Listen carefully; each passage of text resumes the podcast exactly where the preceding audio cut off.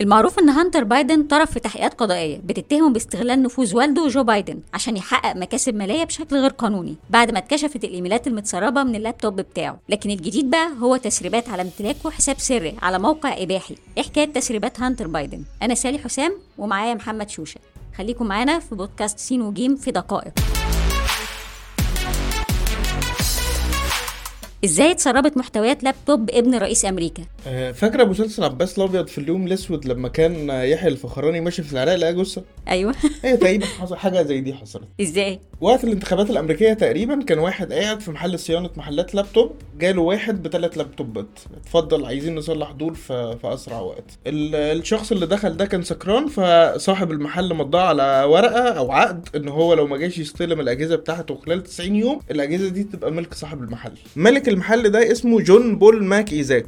بعد ما عدوا 90 يوم فتح الأجهزة وطلع ال data اللي فيه. طب إيه علاقة ال laptops دي بقى بهانتر بايدن؟ إيزاك لما الراجل اتأخر عليه بعد ال 90 يوم فتح البيانات وطلعها زي ما قلنا وطلع فيها ملفات تخص مين؟ تخص ابن مرشح الديمقراط للانتخابات الأمريكية اللي هو هانتر بايدن.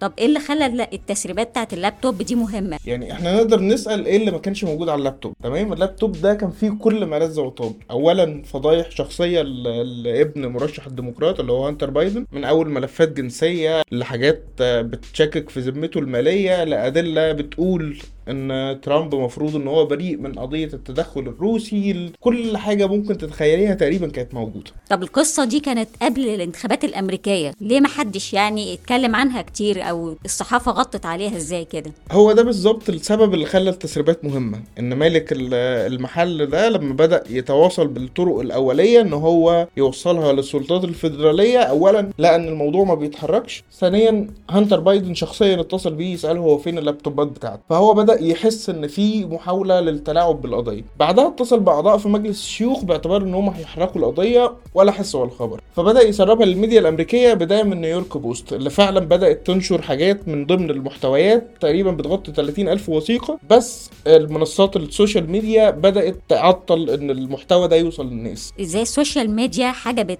القصة دي من الظهور؟ المفروض إن أنا دلوقتي أي حد قد يكون عنده account أو صفحة هيفهم الموضوع ده. نيويورك بوست نشرت المحتوى على الموقع وبدأت تشيره على ال social media. اولا إن ال- ال reach بتاعها بدأ يقل لدرجة كبيرة مع بعض التحذيرات بتاع ال fact check اللي فعليا ما كانش ليها علاقة بالواقع. أنت المفروض ال fact check أو المتخصص الحقائق يعني هو بيتعامل إزاي؟ إن في معلومة مضللة وقصادها معلومة صحيحة. إحنا دلوقتي بنتكلم عن واقعه مصدر ما بيقول إن أنا معايا أدلة عليها. فمفيش حد تاني بيطلع أدلة مناقضة.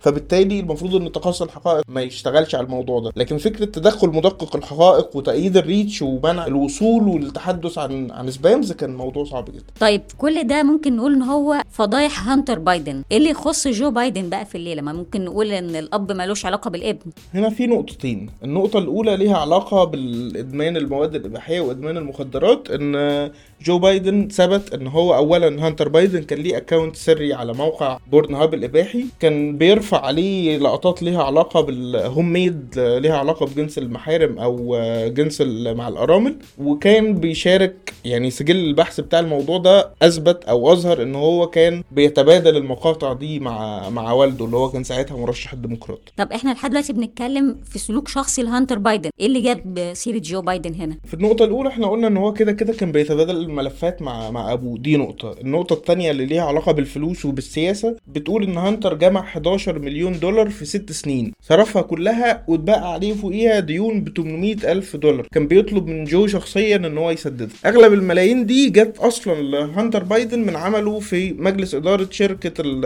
الغاز الأوكرانية بوريزما ومن خلال صفقات مع جهات صينية، لحد هنا كان ممكن نقول إن هانتر بايدن هو في الآخر متورط في في سلوكيات شخصية حتى لو فلوس بس هو في الآخر تخصه لوحده. لكن كان في جزء بيتكلم فيه رسالة كان بيطلب فيها من شركائه في الصين نسبة 10% للراجل الكبير. الراجل الكبير ده الاسم نقدر نستوحي منه إن هانتر كان بيحتفظ بنسبة لأبوه في كل صفقة بشكل يخليه اللي هو جو بايدن الشريك الصامت لابنه. كلمة الراجل الكبير ينفع تتفسر طبعا مش مش هننكر ده لكن هنقول إن هانتر استغل منصب أبوه بناء على الرسائل المسربه عشان يمسك المنصب أصلا اللي هو في بوريزما وياخد فيه مرتب مليون دولار. المرتب ده حسب ال CV بتاعه مش متناسب تماما مع المؤهلات اللي بيملكها ابن الرئيس الحالي الحالي ده طبعا غير الفيديو اللي, تفاخر فيه جو بايدن بأنه اجبر أوكرانيا على إقالة النائب العام الأوكراني واللي بعد كده عرفنا إن هو كان بيحقق في قضايا فساد مرتبطة بشركة بوريزما نفسها. طيب إذا قلنا إن الحاجات دي فعلا موصلة لبايدن نفسه إيه فرص إن أنت توقع رئيس أمريكا بيها؟ هل ممكن يتحقق أصلا معاه؟ التحقيقات حوالين اسم الرئيس جو بايدن طبعا بتحصل. ده الكلام كله إن القضية إحنا كنا بنقول إن في تستر من السلطات زمان الوضع ده ما بقاش قائم المفروض إن في تحقيقات مفتوحة وواصلة لدرجة ما من التقدم. لكن فكرة إن هي تطاله